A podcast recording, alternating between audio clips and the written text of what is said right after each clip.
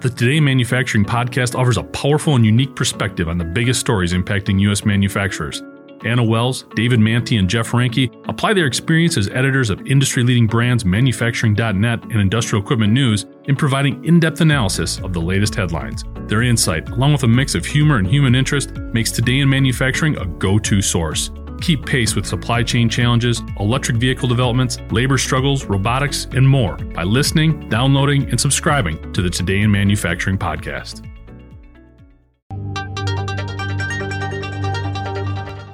On Wednesday, March 31st, 49 year old Cody Easterday pleaded guilty to a $244 million scam to defraud Tyson Foods and another unnamed company.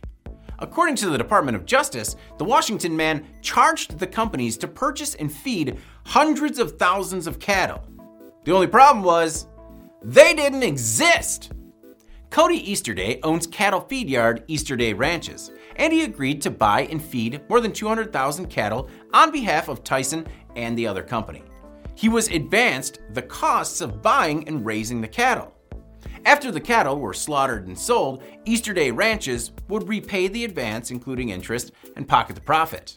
Only, only they weren't real. The scheme started in 2016 and continued through November 2020, with Easterday submitting false and fraudulent invoices and other information to Tyson. Easterday Ranches received more than $244 million for the quote, ghost cattle. Easterday used the money to cover some $200 million in losses from trading cattle futures over a 10 year period. He pleaded guilty to wire fraud and will repay $244,031,132 in restitution. Sentencing is scheduled for August 4th, and he faces up to 20 years in prison.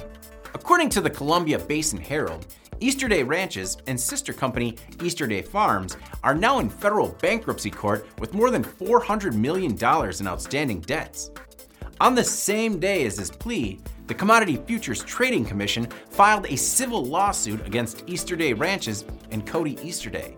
The CFTC seeks restitution, disgorgement, civil monetary penalties, as well as permanent trading and registration bans for Easterday. I'm David Mantey. This is IEN Now